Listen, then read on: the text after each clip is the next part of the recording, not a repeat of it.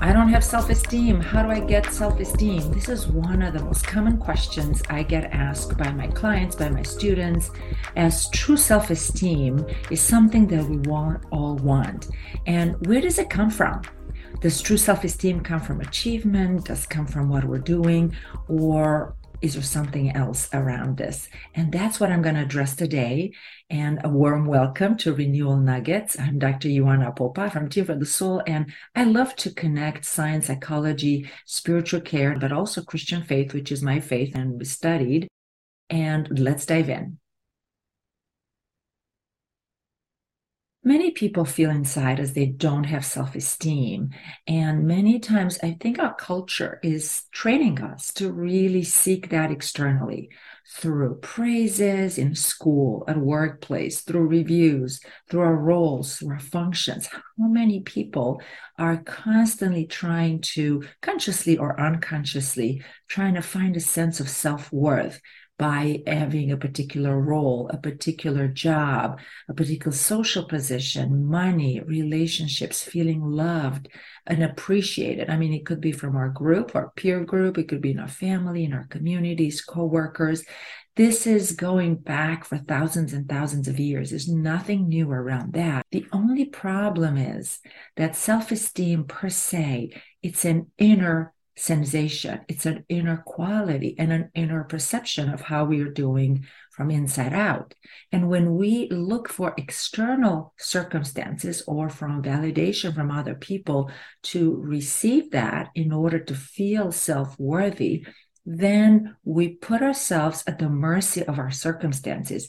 And it's wonderful when we have those kind of validations coming and we feel connected, we feel really great, we might fall in love and feel really appreciated by our partner. But what happens when our partner has a bad day? Or maybe they go through a rough patch and they might be really stressed or really preoccupied with work. If our self worth depends on the relationship, that can go down the drain really fast.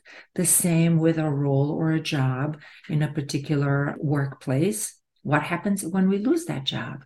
Or what happens when everyone around us they don't appreciate or they send us messages of how well we are doing even with high performance athletes or actors once they get to a certain stage, including actors when they get the Oscar, now they feel the bar is really high. So, in order to maintain what they've achieved, they have to continuously perform at a certain level. And the problem is, we cannot really chase an internal experience by pursuing something externally because the minute the external conditions are threatened or non existent, we are then vulnerable to feeling unworthy if that's where we put our worth in. And we then start feeling a sense of fear of losing either the position or the role or the admirations of the people around us or the love of people around us. And that also is a recipe to feeling a sense of victimhood because we cannot really control external circumstances or people around us.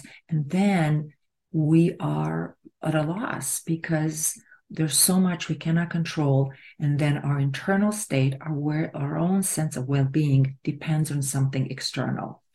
And psychology and also spiritual care and ancient Christian faith have a lot to say about that. Psychology and scientific research is making a distinction between self esteem and self efficacy.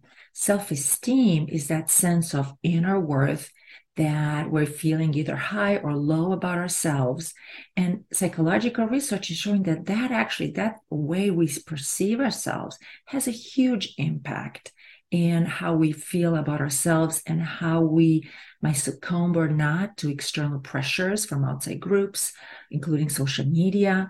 Also, people with low self esteem might feel more shy, anxious, and lonely. And the ones that have higher self esteem, they're happier. So, the more we can disidentify from putting our attachment of self esteem towards external conditions, the more it becomes intrinsic, the easier it is. And the level of well being and the level of happiness, actually, psychology is showing that it gets higher. And it's interesting that self efficacy, it's actually a sense of I am able, I am capable of doing a particular skill. So self-efficacy, it's much, many times it's mixed up in our culture and we confuse self-esteem with self-efficacy. And I might not have self-efficacy, a sense of doing really well in a particular area, especially if I don't have skills. But that doesn't mean it has to affect my self-esteem. So what is self-esteem then? type in the chat if it makes sense this distinction between self esteem and self efficacy. And many times we use that even in our families. I mean, I grew up in a generations where people will say, oh, good girl, bad girl, good boy, bad boy. There were so much adjectives connected to our identity as separate from actually our behavior. Well, maybe I had a behavior that needed correction, and maybe that was less desirable, but not to link that to our identity. So it is a cultural problem, which I feel like it's starting to get shifted, especially through um, newer parenting skills and education that is happening. But it's also important for us as grown-ups and adults to remember that as we go about our day. So self-esteem is really a quality of a true self. It's a quality that's intrinsic to us. It's a sense of self worth. And we all have that just by being human beings because we are alive. We have a brain. We have ways of being and we're worthy. We're sharing 99%, 0.9 of our DNA, all our human beings. That is what is really amazing about the neuropsychological and scientific discoveries. They're showing that the sense of being, the sense of worthiness, we're all so alike. And what I love about spiritual care traditions, and especially the ancient Christian faith, the sense of there's no really original sin that we are born in an image and likeness of God and we are born for eternity.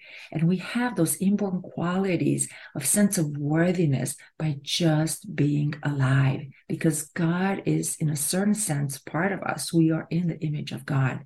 So the feelings of shame or feeling of not worthiness, intrinsic guilt, those are burdens that are given and perpetuated many times by our culture, by the way we speak, by the way we interact with one another. And I love this quote from the Psalms in Psalm 139, depending on how you're counting the Psalms, that I am fearfully and wonderfully made, and marvelous are your works. And I know this very well. So there's something that we are made in such a beautiful way that we have to really appreciate and we need to appreciate one another just because we are alive and we're in the image and likeness of God. Interestingly, in psychological methodologies like internal family system, many emerging psychological methodologies are pointing to the same fact. For example, in IFS, in parts work, there's no part, no part of ourself, no aspect of ourselves that is intrinsically bad. Every part has a function has a job internally. And that doesn't mean that everything that the parts are doing is good. Sometimes there are behaviors that are less than effective or impacting others in terrible and negative ways. But the idea is that they do it in a out of hurt, out of previous conditionings. Many times is coming from unmet needs or trauma. Nonetheless, the behavior themselves. That doesn't mean we're going to put them off the hook and there's no consequences to those behaviors. But there's a distinction between a behavior that's unacceptable or has terrible impact into for other people and the actual intrinsic qualities that are inside that might be they might be hidden somewhere underneath it in the same way in the body we have hands we have legs we have eyes, we have a brain, we have lungs and a heart. We cannot say that the arm is more worthy than the leg or the heart is more worthy than the eye. Every part of the body has a particular function and a particular role, and they're all worthy. Nonetheless, in a certain conditions, there could be sickness, there could be illness, because things are might not go and function in the exact way that they were intended.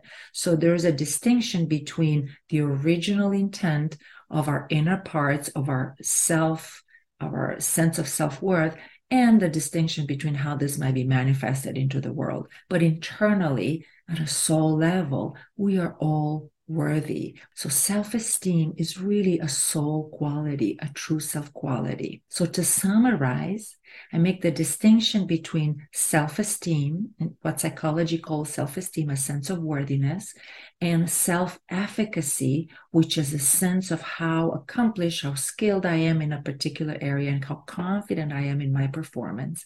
And those two are actually separate. And the sense of self worthiness, the self esteem, actually has a huge impact in the way we perceive ourselves, in the way we might feel lonely or sad or depressed if the self esteem is low. And it is very freeing to know that the sense of self worth, we do not need to pursue it through external circumstances. We don't have to pursue that through relationships or job or roles because we are worthy to begin with. And knowing that doesn't mean that we're not going to get better. We're not going to improve ourselves. We're not going to become professionals. We're not going to try to be social human beings and really belong to groups and be pleasant human beings in our family at the dinner table. Of course, we want to do that, but that doesn't mean it's going to affect our sense of self worth. And if we can embody that more, and if we can teach our children more about that, and our we can have conversations around that, then we can help our, especially our younger generation, to tap into the sense of self worth and not be so connected and so vulnerable to the praises or lack of praises or likes on social media or on Twitter, and to be really embodying their true self, their sense of existence, a sense of we're all on this journey together. Eight billion people, as far as we know, right in this moment on this planet Earth, and that we can do this together. So, with that, I thank you for being you, for all you do in the world. And until next time, I say goodbye for now.